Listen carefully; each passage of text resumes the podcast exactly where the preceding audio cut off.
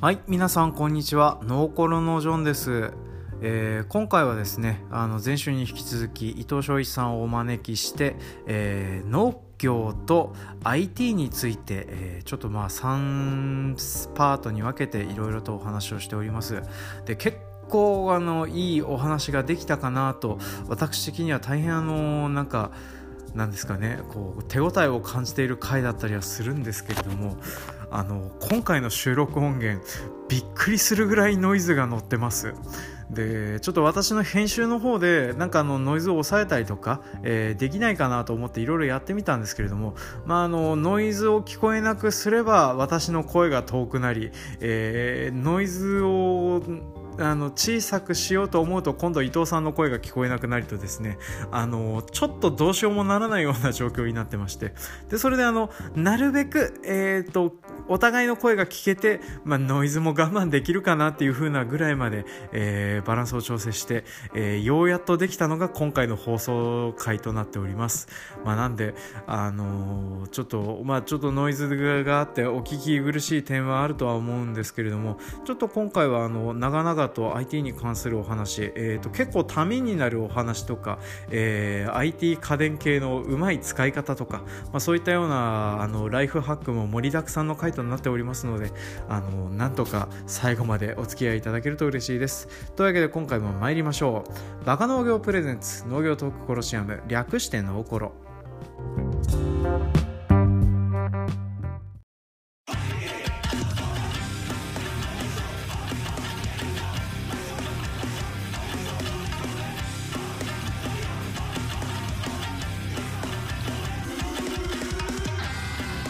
はい、この番組は全国津々浦々の農業関係者の皆様をお迎えして農業に関係があるようなないような話題を面白おかしくお話しする不真面目系農業トーク番組です。メインパーソナリティは私北海道の中心部札幌市のちょっと東側にある江別市在住の農業法人所属のジョンです。よろしくお願いします、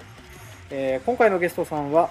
前回に引き続き東京都在住野菜農家30代、えー伊藤翔一さんです。よろしくお願いします。ろしくお願いします。はい。で、えー、と前回もごしあの自己紹介していただいたんですけど、今回も伊藤さんは何をされているか、簡単にごしょ自己紹介お願いいたします。はい、私は今東京都の、えー23区の隣にある調布市というところで多品目少量多品目の野菜を育ててる野菜農家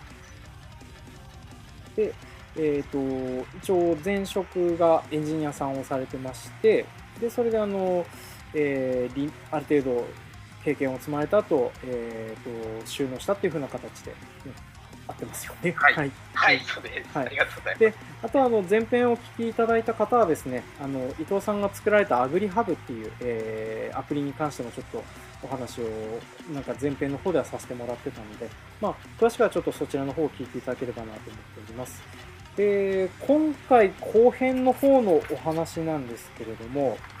えーとまあこうやってその開発をされている人と一緒にあの農業関係の、えー IoT 技術ですとかビッグデータですとか AI ですとか、まあ、そういったようなお話をしていこうかなと思っております。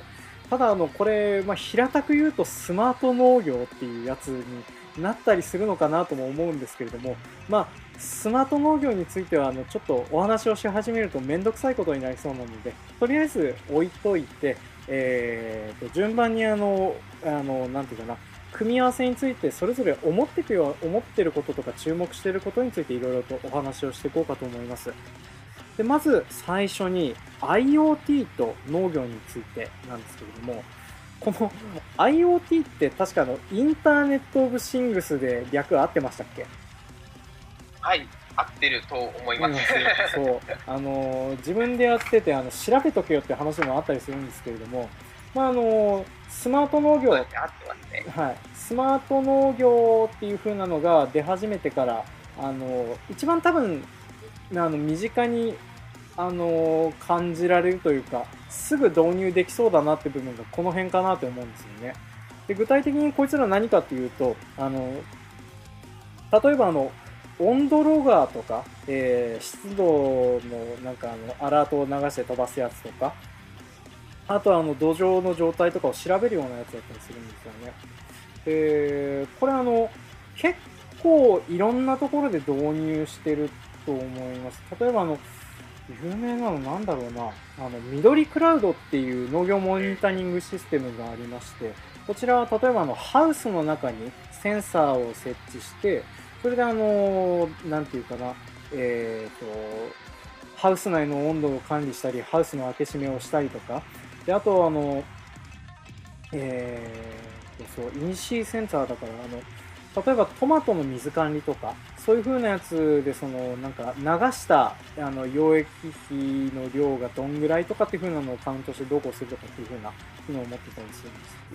でまあやってることといえばそういうセンサーとインターネットをつなげてであの勝手にデータを取りつつ監視もしつつ場合によってはそのなんていうかな自動的に何か物を開いたり閉じたりとかあとはあの時間になったら肥料を撒いたりなんだったりするとかっていう風な機能だったりしますね。でまあ最近そのスマート農業やら何やらで出てきてるのがあのなんか僕が注目してるのはあの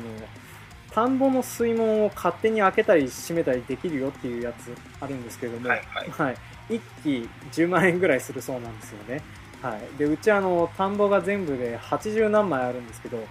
まあ、ど 導入するだけでいくらになるのかなっていう風な感じはするので、まあ、そそうそうおいそれと。でそしてあの多分そんだけ導入するんだったらトラクターが欲しいかもしれないとか思っちゃったりするので、はい、まああの値段なんかあのセンサー多分あの入れようと思ったらあのまあ安上がりでもつけられる部分だなとは思うんですけれども、まあ、あのなんか大規模に入れようとするとえらい目に遭うなっていうふうなことを僕これについては思ってたりするんですね。伊藤さんなんかこの IoT 関連と農業でなんか興味持ってるものとかってあります？そう自分ももともとやっぱり IT とか興味あったのでそういうのを収納当初は積極的に入れていこうと思ってたんですね。はい。でこれからの農業は IoT だみたいなことは思ってたんですけど実際いざやってみるとそこよりもお金かけた方がいいところって結構あるなとでうんうんうんうん。で結局今の値段だとちょっとうちの規模だと入れられないなっていうのがあって例えば初期コストで何十万かかかって月々何千円かかかってっていう風のだとちょっと無理だなっていうのがあってうちはあのーそれ自体は入れてないんですね。でだけどやっぱりそういうのってやっぱデータ取りたいなとは思っていてで今一応使ってるのがあるんですけどあ使ってるのあるんですか？はい。ありますね。えっとそれはもう実は室内の温度とか湿度とかはい。二酸化炭素を測れるあのなんていうんですか家庭向けのセンサーがあって、はいはいはいはい。それがメタトモっていう名前かな？はい。ちょっと読み方合ってるかどうかわかんないですけどそれは1万円ちょっとで買えるんですよねあー、アマゾンで出てきました。メタトモ、ウェザーステーション。あはいはいはいはいはいはいはい。あ、これ見たことある。はい。これ私は気に入ってますね結構これで自分には十分だなっていうのがあってうんうんうんうん。で月額も別にかからないしはい。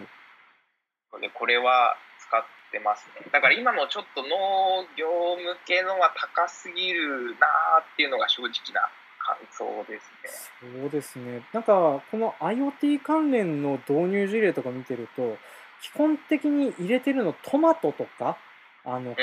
ハウス栽培内の果樹とか、あの、んお金になるやつ。だから、そういう風なのにはいいのかもしれないんですけれども、そうなんですよね。なんかあの、普通にちょっとたくさん回すハウスとかってやろうとすると、なんかあの、コストがかかりすぎて、そんなに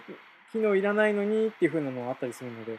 まあ確かにあの、ちょっと手が出しやすそうなものっていうのは、こういう家庭用のこういうやつで十分だったりしますね。うん。そうですねまあ、わかります。あの、うちもちょっとこの、これを一時期買おうかって話はしてたんですけれども、あのお、そうなんですよね。特にあの、えっ、と、いうち、去年、一昨年まで育苗ハウスがあったんですけれど、ちょっと今年からあの育苗しなくなったので、えー必要がなくなったのでいたずらに入れることができなくなってそのままになってますね。あーそう、ちょうどうちも育苗で使ってますね、それ。温度管理したいので。まああのこれ確かあのアラートって流流せるんでしたっけ？何度超えたらメールとか。そうです、アラートも流せますね。ああそう。いや、あと、結構面白いのが、あの、なんだっけな、名前忘れちゃったんですけど、はい。あの、コンセントと温度センサーがセットになったものが Amazon で売っていて、はいはいはいはい。これが1000円ちょっとなのかな？はい。で買えるんで、それも結構重宝してますね。だから、何度になったらヒーター切って入れてっていうのが、ああそれが携帯からしかもはい。逐一確認できるんですね。はいはいはいはい。そうそれは結構、それもおすすめですね。いやそうですね。あそうか。その組み合わせの発想はなかったです確かえっ、とこのネタ友とはまた別の機械なんですよね。でそうです、そうです。あの iPhone で操作できるそのつけたり消したりができるだけのやつ。とかっていうこと。と、あと、あの、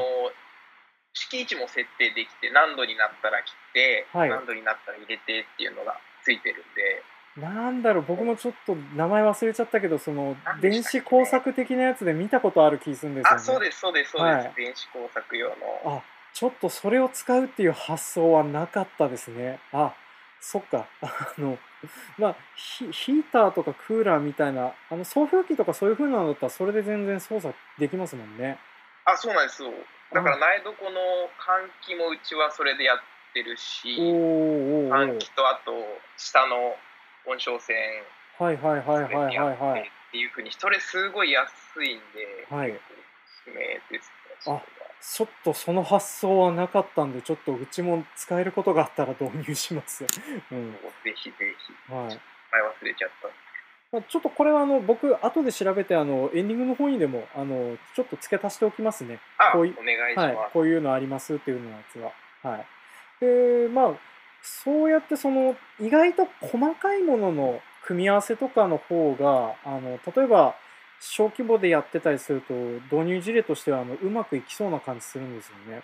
で、どのやっぱりあの例えば展示会に出すようなやつとかだとどうしてもあのでっかいところにボンと出してドカッとお金をもらってっていう風なパターンでの方がいいんだろうなって思ったりはするのでなんか展示会に出出てるのはその大きすぎるなとか使わない機能が多すぎるなっていう気はしたりするんですけども、うん。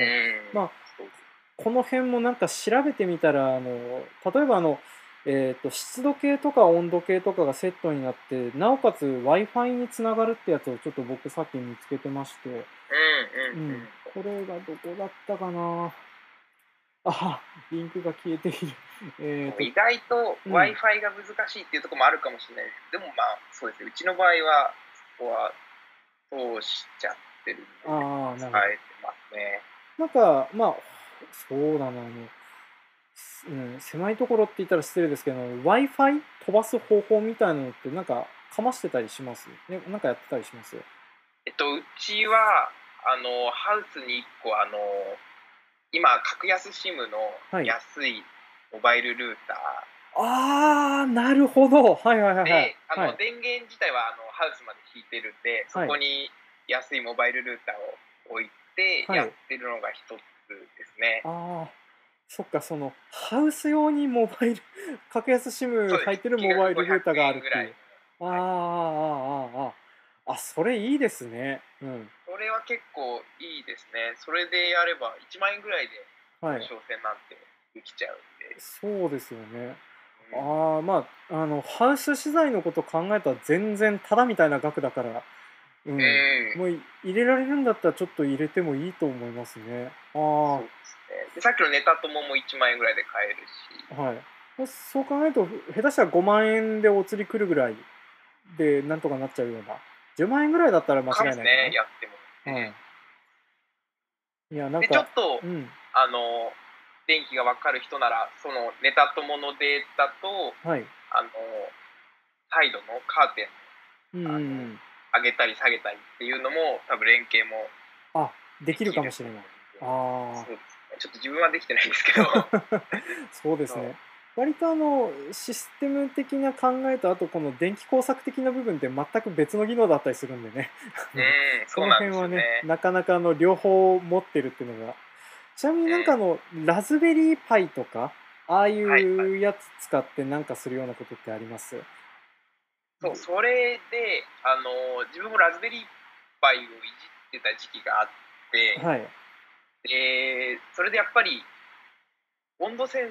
サーとか地温とか結構測りたいうんうんうんうん。じゃないですか測りたいですね。でそれをあのちょっと詳しい人と話をしたことがあって、はい。それいくらぐらいで作れるのかって言ったら全然1000円ちょっとでもう簡単に作れるみたいなんですよねでなんか今中国からそのラズベリーパイの安いやつを買ったりしてはい。やるともう普通にすごい安く作れるよっつって。て普通に多分売るとしても多分3000円ぐらいで売れるはずなんですよねそういうセンサーとか。だからそういうのをもっと本当はやらなきゃいけないんだろうなっていうのは思ってますね。今みたいな高いのじゃなくて。ああそうですね。そういうちっちゃいところ向けのなんかスマート家電というかスマート農業 IoT みたいなやつが必要かもねっていう。うん、まあその辺はあの、うん、僕も思ってるところですね、うん。うん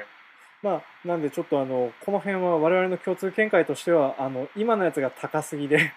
もうちょっと安くて単機能のやつがいっぱい欲しいっていう風なのがねちょっとニーズとしてあるよっていうのところで。はい、割とあのなんだろうな聞いてくださってる方とかそういう風な人方もあのでっかいところっていうよりはそのなんかあの小規模でやられてる方の方が多かったりするので、まあ、あの今のそのネタ友とあとちょっと後で調べてあげるそのなんていうの遠隔でスイッチ切ったりなんだりするやつはあの調べて後で追加しておきますけどこの辺はちょっといいアイディアだなって私も思いますなんでちょっと私もちょっと使える部分があったらやれればなと思うんですけれどもで例えばまあちょっとこの IoT に関しては一旦ここら辺で切っといて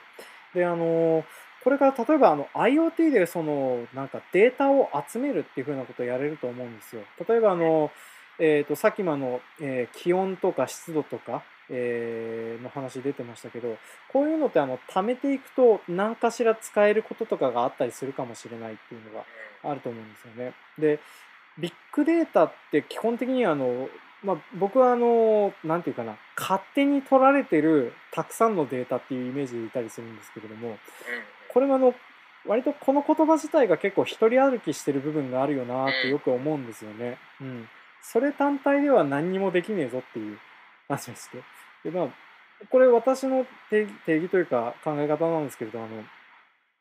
今まで基本的に統計処理ってそのサンプルを取ってそこから調べるってことをやってたんですけどビッグデータってその全件分のデータが取れてでそれを扱って調べられるからあの精度が高いよとか調べられる範囲が幅が広くなったよっていう風なあの元データがたくさんあるっていう風なことだと思うんですよね。で、えーとまあ、ビッグデータと農業でそのなんていうのか組み合わせでいいことってそのまあそういう IoT 機器やら何やらでたくさん貯められたデータを使って何かできるといいよねっていう話だったりすると思うんですよ。でちょっとまあ我々とかがなんかとっさにポンと入れられそうなビッグデータの事例っていうと、まあ、私が思うにというかあの私がちょっと必要としてたのが積算温度だったりするんですよね。あの例えばあの野菜の植え付けから収穫までの日数ってあのし種苗会社とかが大雑把に決めてたりするんですけれども基本的にあの温度依存とか水の当たった依存ととかでなんかそのなかなか予測が難しかったりするんですよね。でこれを例えばあの、まあ、気象庁が出しているデータとかで割り出そうとしても例えばあの気象気象庁の場合だとその管理をしている場所から離れていたりするとそこのデータが当てにならなかったりするってことが結構あったりすると。であとあの気象庁のデータって時々あの欠落があることがあったりするんですよね。この日測れませんでしたっていうのが割とあったりするんで、はい、欠損値って形で CSV で出てくることがあってでそういうふうなのもあるので、まあ、例えばあの自分家の周りまあ、特にあのうち弊社がある場所がどうしてもあの川の近くなんで江別市では雨が降ったことにはなってないんだけどうちだけ雨が降ったっていう風なことが結構あったりするんですよね。おーなんであのうちのためだけに積算温度を貯めてくれるマシンとかがあったらそれをもとに例えばあの僕、えー、と積算温度を予測したいのは例えばお米とか、えーそれとかあとはスイートコーンとか、まあ、そういう風なので予測するのに使いたいなとかって思ったりはするので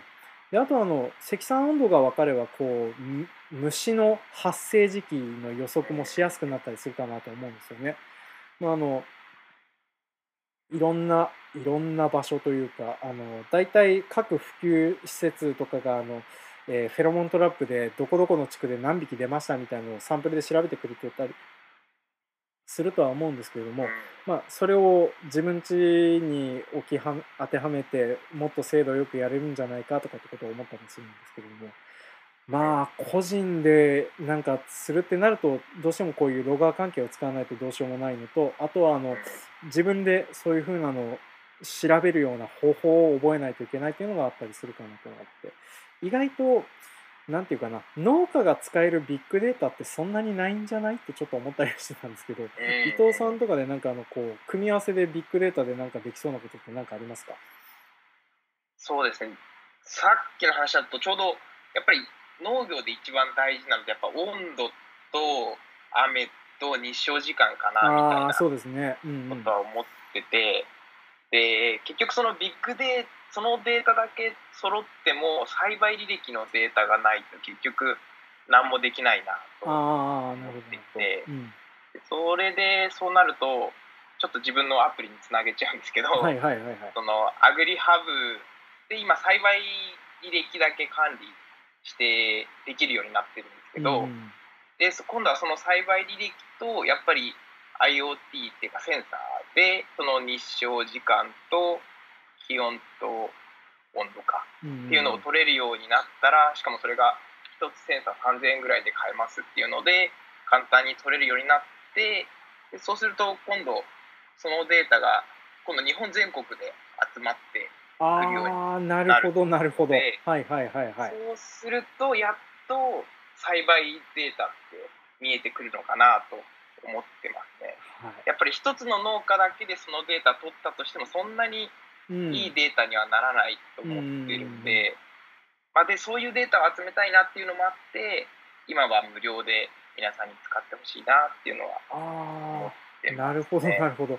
まあそうですよね。あの全国的にそういう風なのが揃ってたらあのいいですよね。なんかあのうん。私もあのなんていうかなあの生産履歴シートあのをいつもファックスとかで送って多分どっかには溜まってると思うんですけどうん。あれの溜まったやつを見せてもらえたらなっていつも思ってはいたんですよね。だからしかも意外とそういうのって各 JA さんで止まってるのかなっていうのを思ってて。そうなんでしょうかね。どこが持ってるのかわかんないですよね、うん、ただなんとかあの普及員さんはそれにアクセスできるみたいな話は聞いたことがあってまあそういう普及情報を伝えるのにそういうふうなのを調べてあの一番早い植え付け時期の人はこの人でいつ植えたっていうふうなのをやつで出してくれてたりするんですけどあの、うんまあ、誰がうまくやってるかとかそういう個人情報とかは全くいらないんですけれどもあのん。全体としてこの日植えたら大体この日にな収穫できたとかこのこのタイミングで、ま、防除してたら収穫は間違いなく良くなったとか、まあ、そういうふうな情報がまとまって取れればいいかなとは思いますね。うん。ねまあ、あのある程度これ揃ってくれば売れるようになりますよね きっとね人のデータも。そうですね、そのデータそうですね。だからそういうのもあってはい。あんまり利用者さんからお金を取るんじゃなくてうまくいける方法はないかなと思ってはい。今考えてるところですね。あのこれ多分あの普通にそのデータだけ買うよっていう風な人もいるんじゃないのってちょっと思ったりはするので、うん。ねこまあ、個人でもとかあのそこを調べに行けるようになるだけでも僕はちょっと興味あるかなとは思いますね。うん。あの人が大体あの特にあの近い地域の人例えばあのう私住んでる場所江別市って場所なんですけど位置的にはほとんど岩見沢っていう別の市がすぐ隣にあるんですよね。うんうん。で管轄管轄が違うのでそこの岩見沢の農業者さんのこととか全然情報が入ってこないんですよ。まあうん Facebook 眺めてればどんな作業したよとかって見てられるんですけど、まあ、例えばそういう近隣で似た気候の人方がどんなことをやってるとかどんな肥料をまいたとかっていう風な情報を匿名で得られるんだったらちょっとお金出しても欲しいかなっていうのはあったりしますね。うんうんうん。なるほど。そうですよね。そうだからまああの溜まってるやつ見れるだけでもちょっと良かったりするんですけれどもそこからあの、なんていうかな Facebook の記事を追っていくのって結構しんどいんですよねクロールしてクロールしていらねえもん読んでっていう風な形になるのであのただただ数字の羅列が出てくると嬉しいかなっていうのはあったりしますね。うん。まあ、それは多分間違いなく自分の栽培とかにも活かせるだろうし使えるだろうしっていうのもあったりするので、うん。ね、特にあのあと、ビッグ、あ、すみません、大丈夫ですか？うんあ大丈夫です大丈夫です。はい。あと、ちょっと話変わっちゃうんですけど、はい。あともう一個、ビッグデータで使いたいなって自分が思ってるのは、はい、あのー、直売所のデータなんですよね、売上データ。ああはいはいはいはい。あのー自分のところの販売してるところは、やっぱり野菜が余るんですよね、あ結構。あなるほど。はい。やっぱりだけど、それって多分今まで栽培の、栽培じゃねえや、販売のデータがずっと溜まってきてると思うんで、それを分析すれば、明日はどのぐらい売れるっていうのが出せるはずなんですよね。そうです。ね。うんあの方法はなんかいろいろやりようはありますよね。うん。うん。だからそれが多分今一番直近で農家でやった方がいいビッグデータかなとは思ってますそうですね。あのみんな同じプラットフォームで記録してって大体こんなような感じで出せばみんな綺麗に履けるよっていう、う。うん。ん、のが分かれば確かにいいですよね。うんこの日はもっと売れるからもっと出した方がいいよとかっていうのがうんうんうん。今割とあのそのビッグデータの分析って簡単になってきてるんで、うんうんうん。これは、うん、各直売所で簡単にできるような仕組みとかがあったらいいなみたいなのがポスデータってもらえたりしないですか、そこですよね。どうなんですかうね、ん、割とあの僕は出しさせてもらってる直売所さんにポスデータくださいってよく言ってるんですけどくれないんですよね。あくれないですか？やっぱり、はい。や れ個人情報なんなんだろうな。あのやっぱりあの人の売り上げとかを知られたくない人とか、まあ、個人情報扱いみたいなことを言われちゃってでそれで承認が下りないからダメって言われたりすることあるんですけどまああのそうぶ分析悪いようにはしねえんだけどなっていつも思うんだけれども。そうですよね、はい。そう悪いようにしないからみんなのためだから。そうみんなのためだからっていう、うん、まあでもやっぱりあのちょっと言うだけ言ってみたらもしかしたらくれるところもあるのかもとは思うんですよね。まあ、それかあの第三者に頼むっていう風な形ができたらいいんじゃないのっていうその、えと直売所のあの経営分析を外部で請け負ってくれるサービスみたいなのがあればあの多分、うん、直売所に出してる農家がそんなことやらせてくださいっていうもんだから嫌がられるんだろうなっていうのは思うんだけどこれを例えば外部でこの金額でやってくれるんだったらこうしてもらったらとかっていうふうにするあのその出荷量予測とかしてもらったらとかってやったらみんな喜ぶ人もいるかなとは思うんですけどね。うん。うんうんうん。そうですよね。いいかもしれないですよね。意外とあの直売所出してて思うのがあの農家の皆さん自分の扱ってる品目がいつ出るかっていうのを把握してないっていう 特にあの多品目やればやるほどよく分かんなくなってくるみたいなんですよね。そうですね。私もそうですうねん、わかんないですね。そう。で僕あのラジオ休んでた時期にちょっとあの個人的な事業であの直売所を運営するみたいなことをやってたんですけれども大体あの2週、えー、と月に2回やって、えーすそれで出品量とかを決めてやったりするんですけれどもなんかこうこの日出るって言ってたじゃんってやつが出てこなかったり出ないって言ってたじゃんってやつがいっぱい出てきたりするとかっていうことがあったりして。であの特に単発のイベントとかやる人とかだとあのなんていうのかな。安全にこの時期これが出るよっていう風なのを知りたいっていうのはあるかなとは思うんですよね。あでそれがあのなんか大雑把な気温とかそういう植え付け時期とかあとそれらのデータと紐づいて予測もできれ出品量の予測みたいなのができれば喜ぶイベントマルシェ関係者とかあとはその直売所の関係者とかいるんじゃないかなとか思ったりするんですよね。うん、うん、そうですね。そうですね。結構把握難しいですもんね。そうなんですよね。なんかまあ、スーパーの関係者の人とあんまり話したことがないんでわかんないですけどあの辺の予測みたいなのがその個人の勘で全然なんとかなってるのかなんとかなってないけど何かしらの手段で分析してるのかちょっと僕は分かりかねんですけどでも直売所に関しては多分ほぼ勘だと思うっていうか勘っていうか、間違いないですね。間違いないですね。であとはあのあれですね出す人の勘ですね。うん、あの人この日この曜日こんぐらい出すはずだからじゃあうちこのぐらいに抑えとこうみたいなそんな感じだと思うので、はい、まあそれがあのみんな過不足なく見れるようになったら売り上げも上がるし無駄な走りもしなくていいしになりますからね。ううんんでまあ、ちょっとビッグデータについてなんかもうちょっと掘れそうな部分ってあります？うん。とりあえずこんなところかな。あとはでもとりあえずはこのぐらいですかね。ね、まあでもあのうん。あと強いて言うんだったら価格かな。あ価格もそうですね。あの価格も目安の価格。そうなんですよね。これ、例えばこの価格なんですけども、本当は皆さん、あの、なんていうかな、その、作るのにかかった生産費を出して、えー人件費を乗せて金額決めないといけないんですけど、皆さん大雑把に市場価格で決めてくださるので、なんか割と、そう言われるとそうですね。今気づきました。割と多分、あの、隣がこうだからとかっていうので決めてるような感じするかなと思うんですけど、まあ本当はそうした方がいいけどでも売れなかったりすると困るからこのぐらいの値段で我慢しとくかみたいな形は結構あるかなと思うんですよね。でまあ野菜もこの辺値動き博打みたいなもんなんで仕方ないかなとは思うんですけど、うん。まあ、でもなんていうのかな。ああれかな。あの、まあ、生産費出してえーっとあそうそう。まあちょっとこれあの余談なんで後で話します。はい、まあその生産費出してそのなんか大体この直売所ではこの金額でっていう風な形で出ればいいかなと思うんですけど、まあそれを悪用されて値下げ合戦みたいなのが起こると目も当てられないことにはなるんですけどね。うん。まあまあまあそんな感じですね。でちょっとビッグデータに関してはとりあえずこの辺で締めさせておいてで最後 AI と農業について。で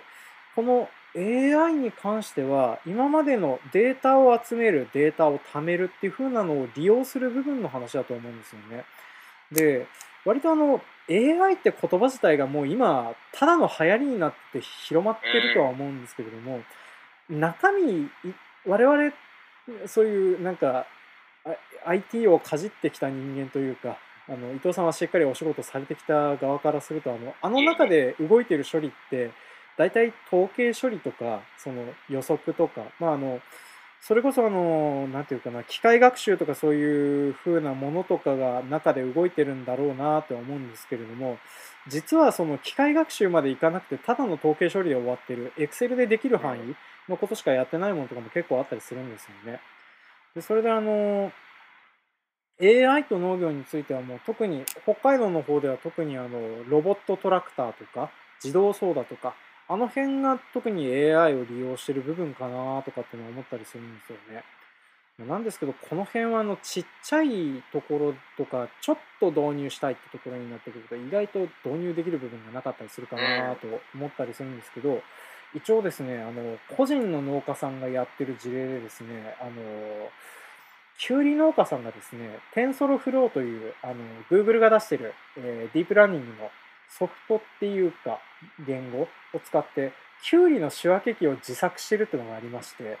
いはいはい。あ多分伊藤さんご存知かと思うんですけど一応説明はさせてもらいますけどこうなんていうかなお母さんがそのキュウリの仕分け製品になる M サイズ L サイズとか U とかシューとかそういう風なのを決めるためにそのなんていうかなキュウリ一本一本を 写真で撮ってこれは U だよとかこれはシューだよ L サイズだよ M サイズだよっていう風なのを画像で認識で一枚一枚写真を撮っていって、まあ、それをすることによってあの自動でその選別をできるようにしましたっていう機械を作ったっていう農家さんがいるんですよね。でこの方もあの制御系のシステムの開発に7年とか携わってた方が作られてるんですけれどもまあ使い方としてはこういう機械学習的なものでその画像認識をうまいことやらしてなんかさせるみたいな使い方とかがあのまあちっちゃいところとかで使えそうな技術なのかなと思ったりしますね。であとそうだな伊藤さん例えばこういう AI でなんか農業と絡めて何かするってことで興味ありそうなこととかやってみたいことって何かあったりします？自分はあの自分の家小さい畑なんで除草剤使ってなくて、はい、で草むしりがすごく面倒くさいんですよね。なるほどなるほど。はい。それってなんかちょっと見たことあるんですけど、はい。なんかもうやっぱり機械学習で草を認識させて、はい。そこだけを抜くとかそこでピンポイントで除草剤をまくみたいなのが今あるはいはい。らしくて、そういうのは早く欲しいなとか思ったりしますね。うんなんか僕ワイヤードじゃないかな。ギガ人かなんかっていうそういうウェブのなんかそういうサイトで見たんですけれどなんかイギリスでその小規模農家向けのそういうなんか、えー、とちっちゃい草をむしるだけのマシンルンバみたいなやつ、うん、ななんか作ってるみたいなの見たことありますけどこの辺は確かにあったら欲しいですね。あのうん。回れる規模自体は少なくていいんですけれどもなんかそいつのおかげであのハウスが綺麗みたいなのはちょっといいところですよね。あったとしたら。あハウスもいいかもしれないですね。ああもうそれだけそこの中だけ動くような あの草を取るルンバみたいなやつね、うん。うんで、あとそうだな。私の方から AI でってなるとあのまあキュウリもそうなんですけどこうなんていうかな。草の名前雑草の名前って意外とわからなかったりしますよね。はいはい。はいだからあれをになんかスマホ向けたら認識してくれるものとかがあって欲を言えばそれに効く農薬とか分かればいいかなとかっていうのはあったりしますね。であとそれなんですけど、うん。はい。なんかちょうど私の前職の知り合いがはい。今そういうのを作ってるっていう噂を聞きました。あーなるほど。うんうん。今その写真を撮ると病気の名前が分かったり草のあ名前が分かるっていうのを。作ってるんだけど、やっぱり学習データがまだ足りなくてうまくいってないっていう話は聞きました。だからもう少し待てばもしかするともしかするとっていう。うん。ですね、なんかでもこういうフリーミアム的な感じで使わせてくれるんだったらぜひなんか写真バッシャバシャ撮って協力するんだけどなとは思うんですけどねあのデータ取りだけに一時的に開放してくれればいいのにとはちょっと思いますね。うん。ああそれいいですね。最初に100枚送ってくれた人は無料で使えます。そうそうそうそう。喜んであのうどんこ病の写真とかあのニンニクモザイクウイルスの写真とか送りまくりますけどね、はい、レアなやつがレねアなやつとかをね。まあでも病気とか例えば虫とかも見分けが結構つかないんですよね。僕はあのトウモロコシのえっ、となんかにつく害虫でヨトウムシオオタバコガあとアワヨトウっていうのが3種類いるんですけど見分けがつかないです。ああそうですそうなんでねすよね。わ自分わかんないですね。で、えー、とこのうちオオタバコガはあのアワヨトウとヨトウムシに関しては大体同じ剤効くんですけどもアワヨトウに効いてあのヨトウムシに効かないやつとかもあるしオオタバコガは全くそのアワヨトウとあのなんですかねの剤が違ったりするんですよね。だからその辺でそのついてる虫の判別をしないといけないとかっていうのはあったりするんですけど意外とできてない部分だったりするんでであと勘違いしてたりするとかっていう部分もあるので、まあ、この辺の識別ができるようになってくるといいかなってちょっと思ったりしますねこれはなんか将来的にちっちゃいとこでも使える部分かなとは思ってますね、うんうん、ううん。ん、でそうですよね。うん。まあ、であと意外あそうそれで思い出した。あのこの間のそういう農業関係の展示会の資料で見てちょっと欲しいなと思ったのが後ろをついてくるロボット。なんていうかな、はいはいはい。えっ、とこれあの農家の相棒ロボットアグビーってところをですね中西金属工業さんってところが作ってるんですけれどもまああのなんかミニコンを乗せてただ人の後ろをついてくるだけのロボット？うん。はい。なんですけどただこれあの使いようはすごくありそうだなっていう感じはするんですよね。こうなんかちっちゃいもの収穫してて後ろついてきてくれてであとはあのまあうんなんか勝手に動いてくれるっていうのは結構ありがたい話かなと思うんですけどまああのなんだろうな。認識速度が遅くてちょっとフラストレーションになるって部分もあるとは思うんですけど、まあ、これが今あのこいつの足キャタピラなんですけど例えばあの Google とかであの4足歩行とかの変なロボットの動画とか見たことありません？伊藤さん。あのなんあ、ありまかす、あります。蹴っ飛ばしてあの自分で立ち上がるやつ？はいはい、うん倒れないやつ。倒れないやつあんな感じのやつが出てきて後ろでただただあのミニコンを積んで歩いてくれたら一番いいのになってちょっと思うことあるんですよね。それいいですね。はいうんまあ収穫の時とかすごいいいですね。すごくいいですよね。うん特に僕あのトウモロコシ収穫してる時ぬかるみ道ばっかり歩くんで、まあ、そういう風なところでついてきてるロボットとか、まあ、キャタピラでことは足りるっちゃ足りるんですけれども、ううん、まあいたらいいなっていう風なのちょっと思ったりしましたね。はい、あとはなんかそうですね意外とこの辺ロボット関係ってまだまだ先だよなーって気するんですよね私。んはいはい出てくるの。で今ロボットトラクターって言っててもやっぱりあのつけてる部分はあのステアリングとハンドルの部分についてっていう風な形ぐらいでまああの自動操作完全自動操作になっ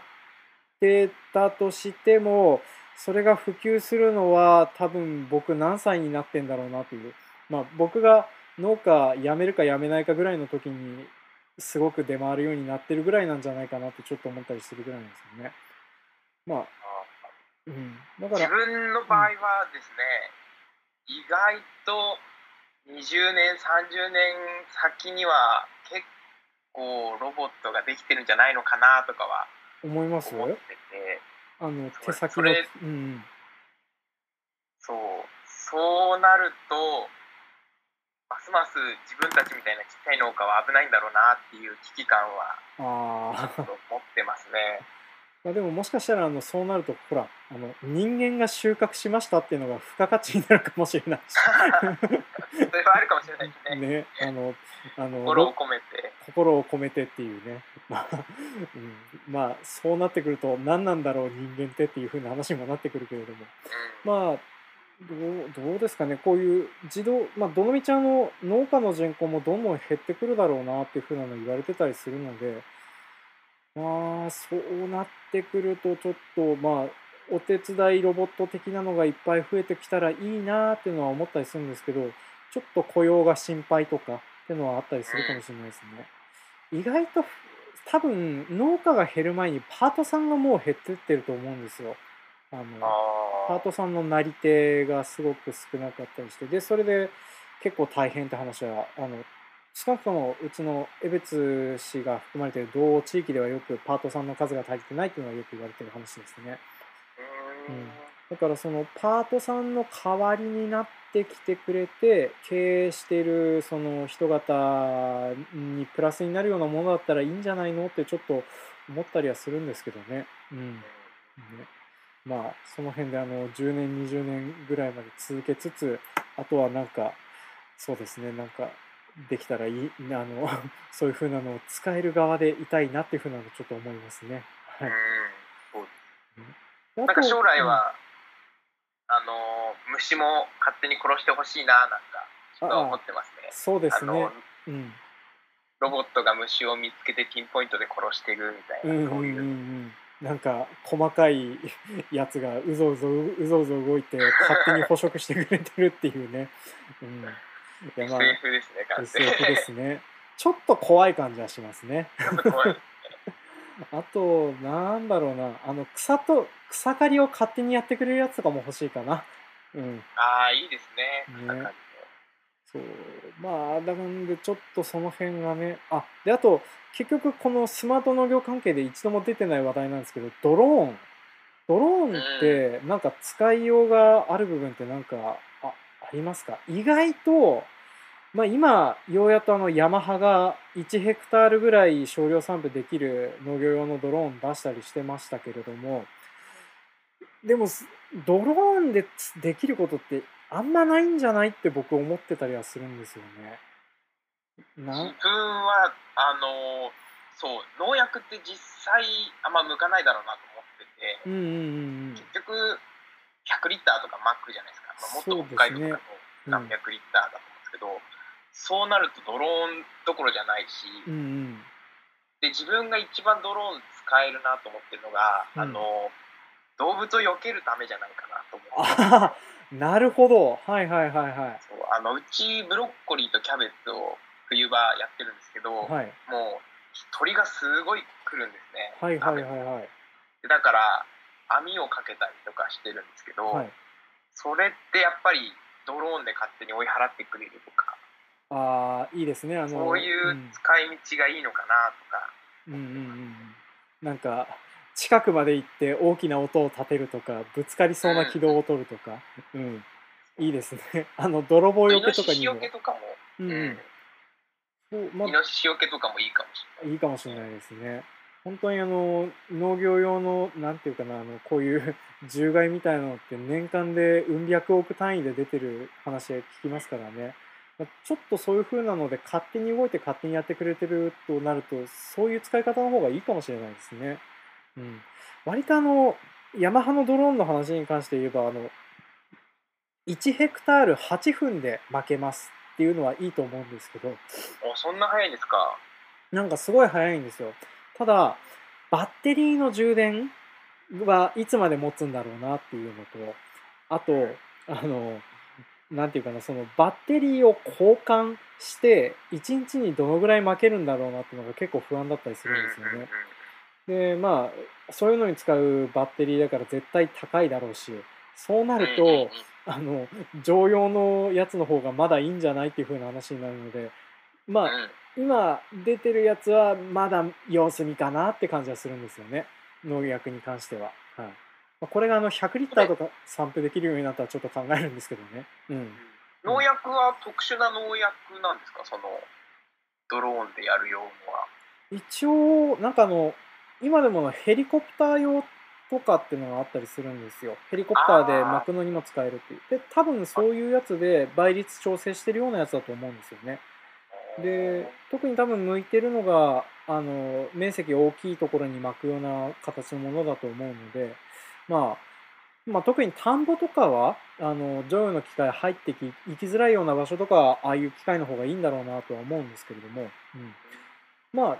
あとその辺の使い方でちょっと見てていいなと思ったのはドローンがあの水稲の直播栽培って言ってあの種をばらまきするってやつをやってるのを見たことがあって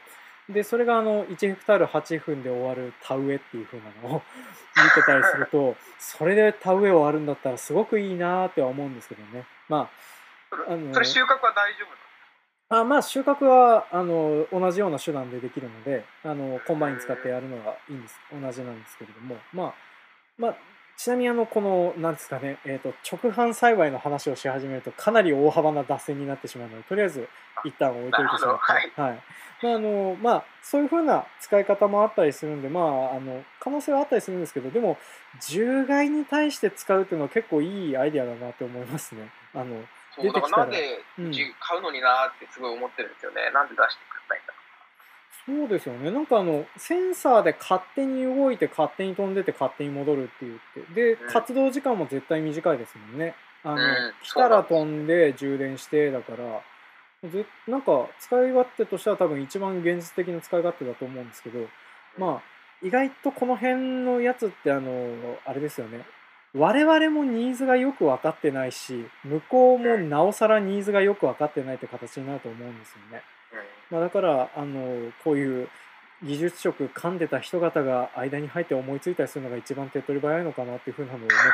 えー今回のお話の締めとさせていただければなと思います。うん、本当にでもなんかあのえっ、となんていうかなあの最初の IoT のあのスイッチオンオフにするやつちょっと本当にあの後で僕調べて名前出しとくんで、はい、あ、の願いします。いいアイディアだと思うのでああいう使い方の発想とかできるっていうのは結構いい強みだなと思うのでちょっとこれからもあのツイッターとかそのままそういう風なのをこれからも配信してったりしますか、まあ、あとはあのアグリハブの情報もそうですね。言ったりするかなと思うんですけど。でなんかこれからツイッター頑張ろうと思ってる。あぜひぜひよろしくお願いします。で、あとなんか告知することってなんかあります？えー、あ。よかったらアグリハブをインストールしてくださいっていうのと、よければ、もしよかったらレビューを書いてほしいなそうですね。あのポッドキャストもそうですけどアプリは特にレビューは大事ですよね。あの絶対見ますからねあれね。うん。もう無料のアプリだと特にそうなんであの、はい、私もちょっとあの終わったら書きます。はい。あありがとうございます、はい。まあ、なんでちょっとそんなところで、えー、とちょっと長々となりましたけどこの辺で締めたいなと思いますはい